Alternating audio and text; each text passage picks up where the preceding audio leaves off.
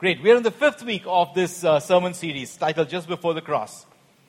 Uh, and in this series, we've been journeying through uh, John chapters 13 to 17.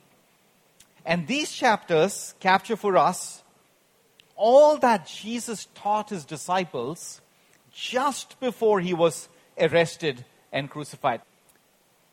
And within this series, within as a part of this larger series, as we are now focusing specifically on what Jesus taught about the Holy Spirit in these chapters. We began that last week and we're going to be doing another couple of weeks on that.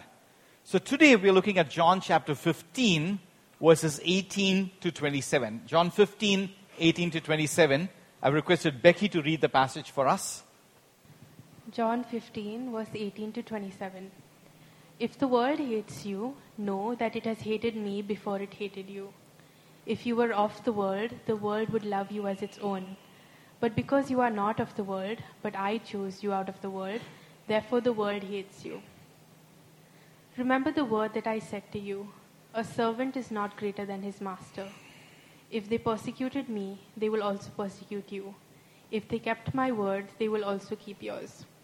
But all these things they will do to you on account of my name, because they do not know him who sent me. If I had not come and spoken to them, they would not have been guilty of sin, but now they have no excuse for their sin. Whoever hates me hates my Father also.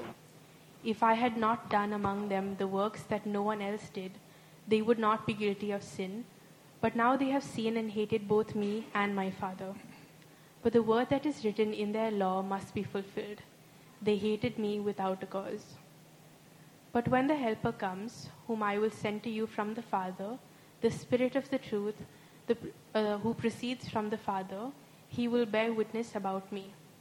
And you also will bear witness, because you have been with me from the beginning. Amen. This is the word of the Lord. Allow me to pray. Uh, Father, just as your word became flesh and came to live among us, Christ Jesus, we pray, Lord, that your Holy Spirit who, who lives within us, in us as a community, we pray, would you transform us by the power of your word? In Jesus' name we pray. Amen. Amen. I've titled this sermon Evangelism 101. And uh, this passage holds for us the most basic and the most foundational things that we need to understand about evangelism. And I'd like to draw out three things for us from this passage. First, the world will hate us because it hated Christ. Second, we are to bear witness to a world that hates us. And third, our greatest comfort in evangelism. So, three things. The world will hate us because it hated Christ. We are to bear witness to a world that hates us. And third, our greatest comfort in evangelism. Let's look at the first. The world will hate us because it hated Christ. Verse 19 from the passage we read If you were of the world, Jesus said, the world would love you as its own. But because you are not of the world, but I chose you, Jesus said, out of the world, therefore the world hates you. The world hates us. Jesus tells this explicitly in this passage. And one of the gravest mistakes a true follower of Christ can make is to forget this reality that the world hates us. I would even go one step further. Take a minute. Think of all your friends. Think of all our colleagues at work. Let's think of all of our neighbors. Do any of them hate you? By hate you, I mean at the very least, have we had at least one conversation with them one conversation of disagreement about our faith. Has our faith offended anyone at all? Uh, have, have we been at least, at least slightly mocked for our faith?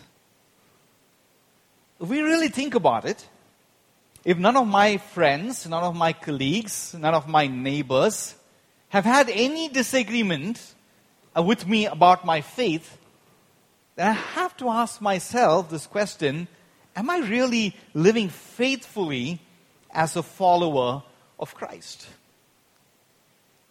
The world hates you, Jesus said. He, was not lying, uh, he was not exaggerating. He, he was speaking plain and simple.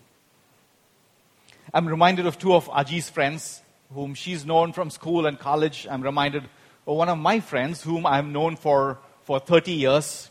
These are very, very dear friends. We've known them for such a long time and still stay in touch, still spend a lot of time with one another. And our faith offends these friends to some extent. We love one another, we hang out a lot. We spend a lot of time with each other. We have fun together. We party together. We do all of that. But ever so often, our faith does offend them. At the very least, it perplexes them. Does your faith offend your friends? At least a little bit being at least occasionally rejected or ridiculed by our friends, neighbors, and colleagues for our faith is one of the defining marks of being a true disciples of Christ. The world hates you, Jesus said. If all of our friends and colleagues always love us and we are experiencing zero tension with them regarding our faith, something is surely wrong. Last week, I was, as we were reading through 1 Peter 4 in our Seeing Jesus Together journal, I was personally convicted of my own desire to play it safe in evangelism. I, I called it the playing it safe curse. We can forget about growing in evangelism if we want to play it safe. In New City, we have a very simple visual portrait of what a disciple of Christ looks like. It'll come up for us on screen. And, and this captures three non negotiable things every true disciple of Christ must be experiencing in every season of our lives. Three things, it's pretty obvious from the chart. The first is renewal. We must all always be experiencing gospel renewal. Second, all disciples of Christ must always be on mission. And third, we must always be experiencing flux. Part of the flux is that we should always experience, at least to some extent, some amount of hatred from the world. And flux is that area of discomfort that we must feel. Jesus called us to be in the world, yes, but he also called us to be not of the world. We are to be in the world, but not of it. And, and living in this fine tension of being in the world, being incarnational, of being everywhere people are, where people work, live, work, and play. We must be there. We must be in the world, but we must not be of it. And this tension we must all experience is what we call flux. Part of that is called flux. Flux is, is more than just that. If we are not experiencing flux, we are not really living as faithful disciples of Christ. There is no, no way around this reality. And that's the first thing I wanted to draw out for us from the passage. The world will hate us because it hated Christ. It hated Christ to the extent that it crucified Christ. The second thing I wanted to draw out is this we are to bear witness to a world that hates us. To bear witness means to bear witness to Jesus, to tell the world about Jesus. We are to bear witness to a world that hates us we are fools if we believe that evangelism is going to be easy.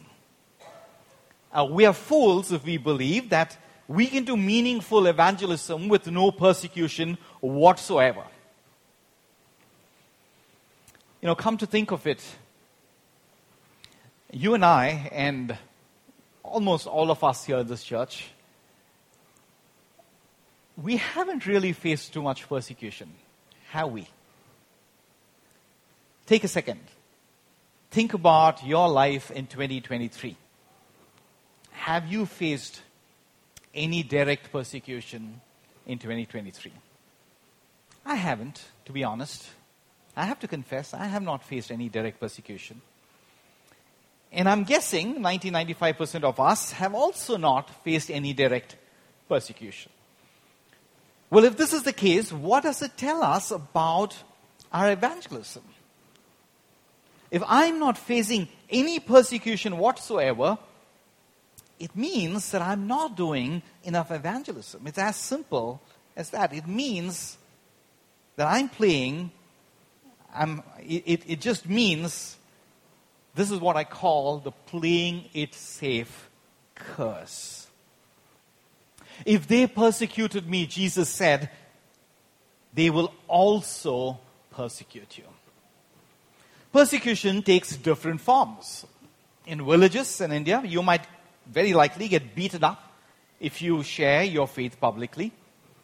In the context of cities like Mumbai, no one's going to beat you up, especially in professional settings where most of us live and work, live, work, and play. In the kind of societies we live in, in, in the socio-economic class we live in, nobody's going to beat us up if we share about our faith, but we will very likely be shamed you will be frowned upon. You will be mocked. You will be ridiculed quite often when you share your faith, at least to a small extent. I, I remember very vividly the first time I spoke about my faith in Christ to my last boss, the editor of the newspaper I worked for.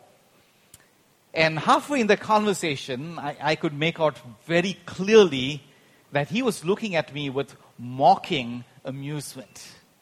I could tell that he was laughing at me on the inside. Inside. I did feel ridiculed. I did experience shame. We may not acknowledge it, but if we really introspect honestly, most of us will have to face the reality that it is shame that stops us from sharing about Christ more and more with our friends and with our colleagues. Shame is how professionals like us are persecuted in our culture. Subconsciously, we're made to feel awkward. Subconsciously, we're being programmed to think that it is unnatural, it's offensive, to talk about your faith. You can talk about anything. You can talk about your sexual orientation. You can talk about what you had for breakfast. You can talk about movies. You can talk about anything, but don't talk about your faith. That's what culture tells us. And sadly, this shame has made many of us extremely reluctant in evangelism. And some of us have not talked about Christ to anyone for months, perhaps even years. Listen, the reality of this passage, and, and I want us to just consider the significance of this passage. We've been talking about the significance at the beginning of every sermon. This was the last sermon Christ preached to his disciples. This is what he chose to teach them just before he was arrested and crucified. And Jesus tells us in this discourse, in his last sermon, that the world will hate you we are called to bear witnesses to Jesus Christ to a world that hates us just as it hated him. This is part and parcel of evangelism.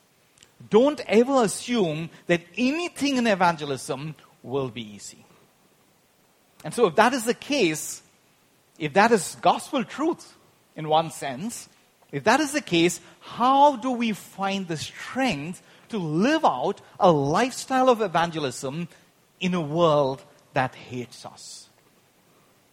And that's what this passage and this sermon is all about. And that's why I've titled this Evangelism 101. And that brings us to the third part of the sermon, third aspect I want to draw out for us from this passage. Our greatest comfort in evangelism. Our greatest comfort in evangelism. Look at verses 26 and 27. But when the Helper comes, whom I will send to you from the Father, the Spirit of truth, who proceeds from the Father, he, that's the Holy Spirit, will bear witness about me. That's Christ. And you also will bear witness because you have been with me from the beginning. These two verses have enormous riches in store for us. If we don't get what Jesus is teaching us in this passage, evangelism will become an unbearable burden to us. We will walk around with guilt and a feeling of failure in our evangelism if we don't really get what Jesus is trying to teach us in these two verses. But on the other hand, if we are able to grasp the truth that Jesus is teaching us in this passage about evangelism, then evangelism will just become a joy and a delight. We'll experience great freedom and liberty in sharing the gospel with others. So I do want to look at these two verses very closely this morning. Let's start with the beginning of verse 26. But when the Helper comes. In the last two sermons, we saw that the helper here in the original Greek in the Gospel of John, in which the Gospel of John was written, was the word parakletos or paraklete. The word paraklete is a very special word. Jesus used it for the first time in the Bible. It's very rich in meaning. But it's also a very difficult word to translate from Greek to English. The Greek word paraclete is best translated. I'm going to show you that it's not the ideal still, but the best way the word paraclete has been translated uh, into the original English meaning is of the word comforter. The parakletos, the Holy Spirit, is a comforter. Comfort. Comforter is the word. That's is the best translation. But even this translation, in our time and world, in our context, has become very fuzzy. It doesn't capture the original meaning when Jesus said the word paraclete. Think of the word comfort. What does that word mean to you? What, what, what, what imagery does the word comfort bring to your mind? In, our present day context, we understand the word comfort to mean to soothe, to empathize, to pacify, to offer solace, to wipe away tears. When a child is crying in pain, her mother comforts her. When we are in emotional difficulty, we go to a trusted friend and, and our friend comforts us. Isn't that how we understand the word comfort? Well, this is wrong. This is not, this is not the original English meaning of the word comfort. We're not even talking Greek here. This is not the way, this is not what the word comfort meant in English maybe 200, 300 years ago. Over the centuries, the meaning of many English words have changed significantly, and, and this is one example. The English word comes from the Latin word comfortus. Uh, Latin has a significant influence on English, had a significant influence of English. It comes from the Latin word confortis, C O N F O R T I S. And the word comfortus, in the word comfortus, con means together or to come alongside, and fortis means strong. Fort, forte, fortis. Fortis means strong. So comfortus means con, together, plus fortis, that's strong. So comforter, the word comforter, when, the, when Jesus spoke the word paraclete, referring to the Holy Spirit, and the, when was translated comforter, that word comforter in the original English means someone who comes alongside to strengthen us. Not to soothe us, not to wipe away tear. The Holy Spirit does that also. But Jesus meant the Holy Spirit, the Paraclete, comes alongside us to strengthen us, to be with us in strength. That's the biblical meaning of this word to really fully appreciate the meaning of the word comfort, and how it's changed, consider this, consider the meaning of this word uh, as it plays out in the context of a battle, for instance. We would think, in our time and place, in our cultural moment, we would think comfort means being consoled after we lose a battle. But that's not the original English meaning of the word. The original English meaning of the word is to be comforted. The original English meaning of the word to be comforted is to be strengthened in the midst of battle. To be strengthened in the thick of battle. So when Jesus refers to the Holy Spirit as comforter or paraclete, he does not mean the Holy Spirit will soothe us and embrace us and console us and wipe wipe away our tears when we lose a battle in evangelism in a world that hates us. That's not at all what Jesus meant.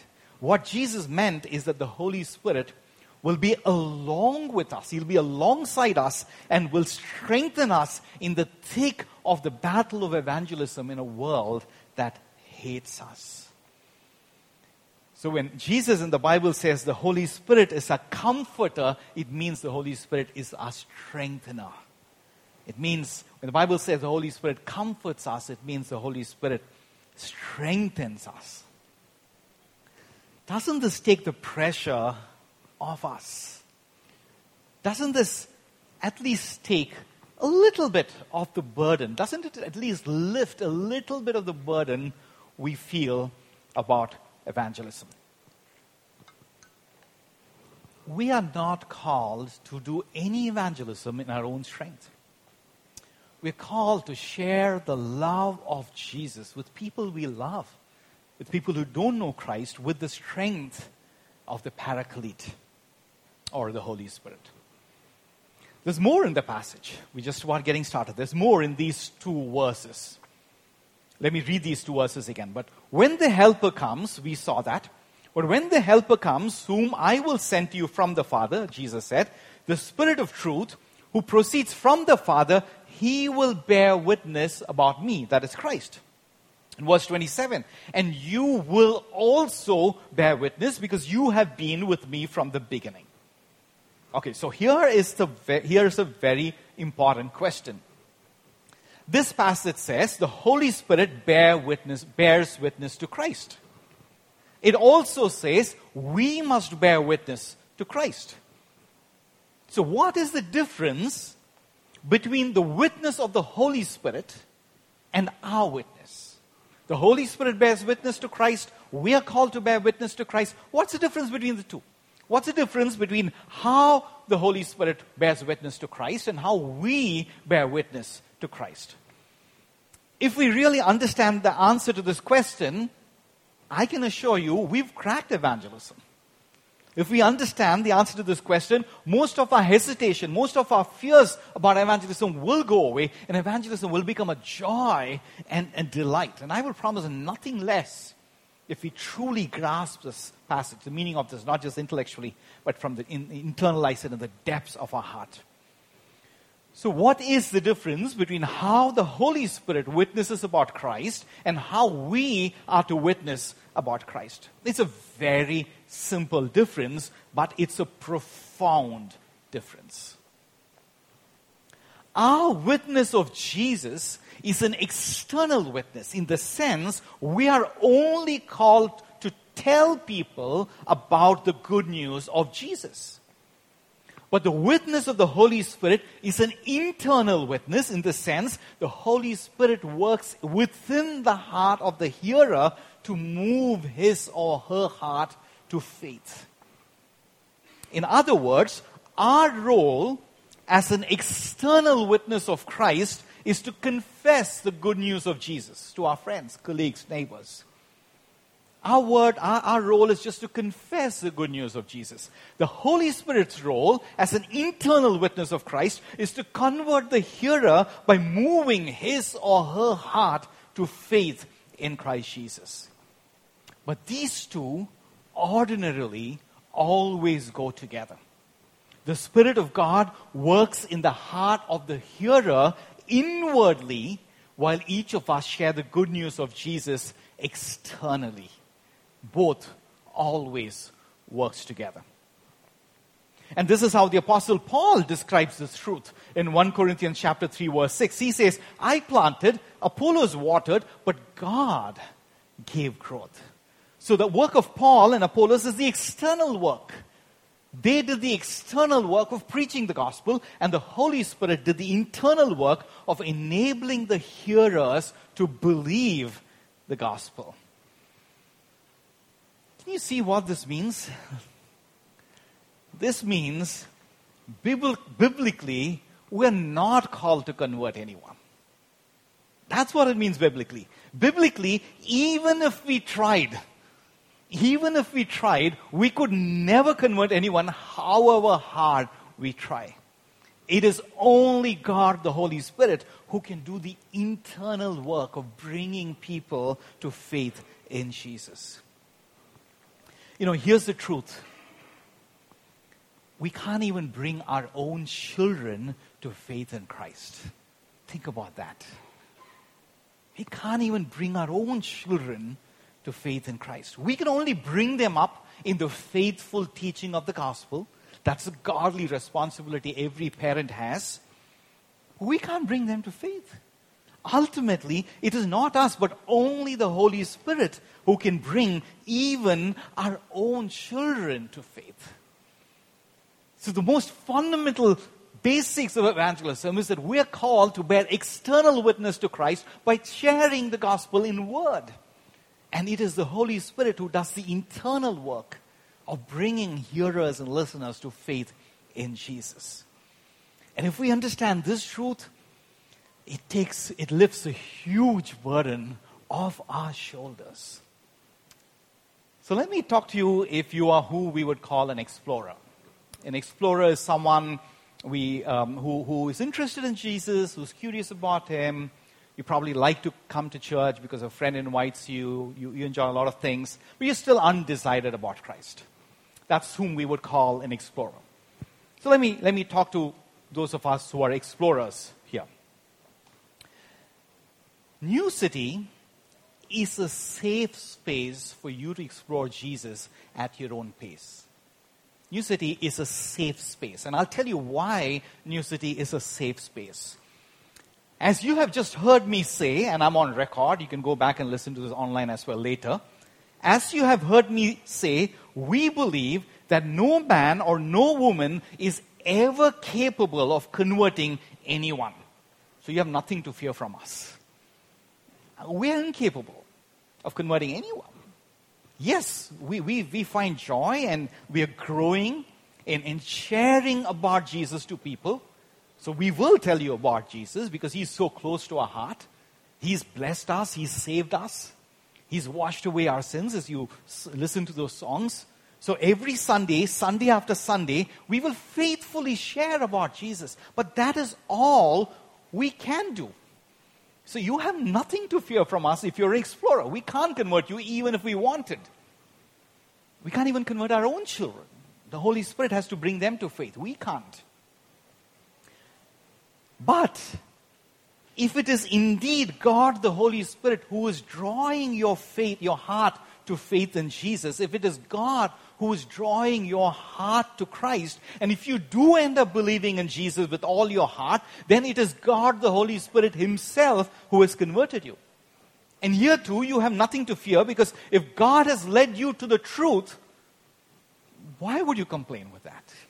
If God Himself, if God the Holy Spirit has led you to faith in Jesus, what is there to fear in that? So, what if the whole world mocks us and ridicules us? If you have the conviction of the Holy Spirit bearing witness to your heart within, and what's stopping you from believing in Christ Jesus? And so, New City is a safe space for every explorer to come and explore Jesus at his or her own pace. Let me also speak to those of us who are followers of Christ. Those of us who are followers, you know, at some level, every one of us, uh, we, we carry disappointments that we have shared the gospel with a few people, or maybe even many people, and they never came to faith. It's something we all carry disappointments in. Let me just say that this is an unnecessary and unbiblical burden to carry. It's an unbiblical burden to get. There's no biblical basis to feel this burden.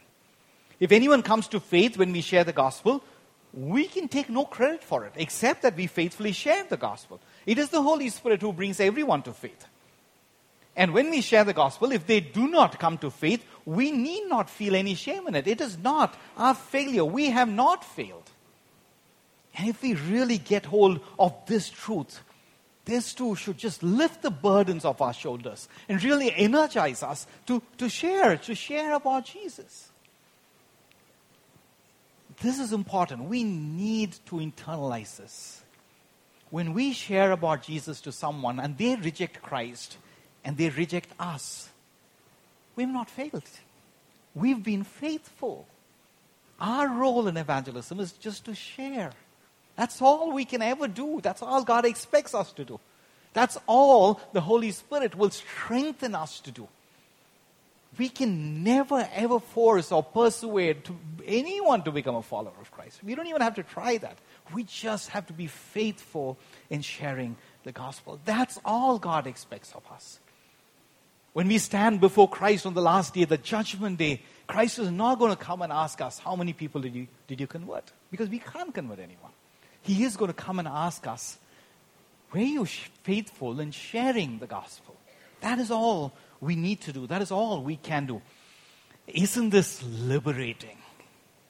Isn't this freeing? We only do the external work of sharing the gospel. Only the Holy Spirit can do the internal work of enabling hearers to believe the gospel. Let me close with one last thought. Another beautiful thing that's there for us in this passage. In verse 21, Jesus tells us something that is profound. All these things, Jesus said, they will do to you on account of my name. They will persecute you, they will mock you, they will shame you. All these things they will do to you on account of my name, Jesus said. In evangelism, we must and we will suffer persecution for the sake of Christ. We will suffer on account of his name. But you know, this is not a burden. This is a privilege.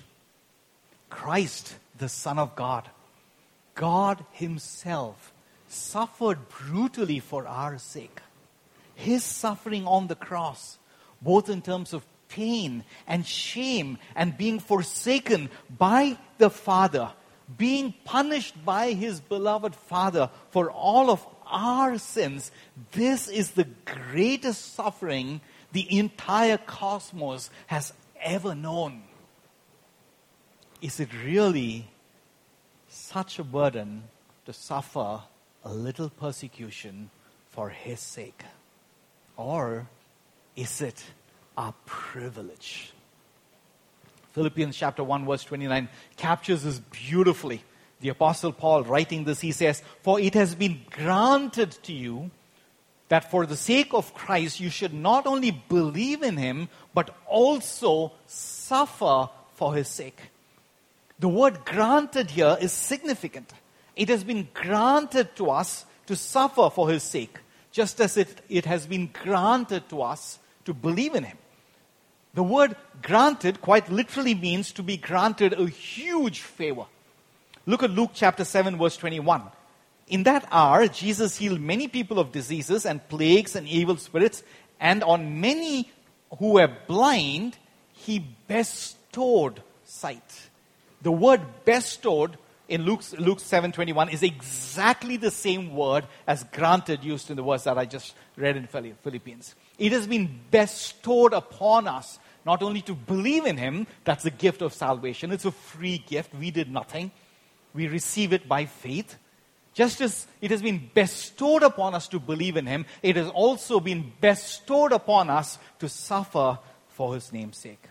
So all true believers have been bestowed the glory and the honor of suffering a little for the sake of Christ in our evangelism.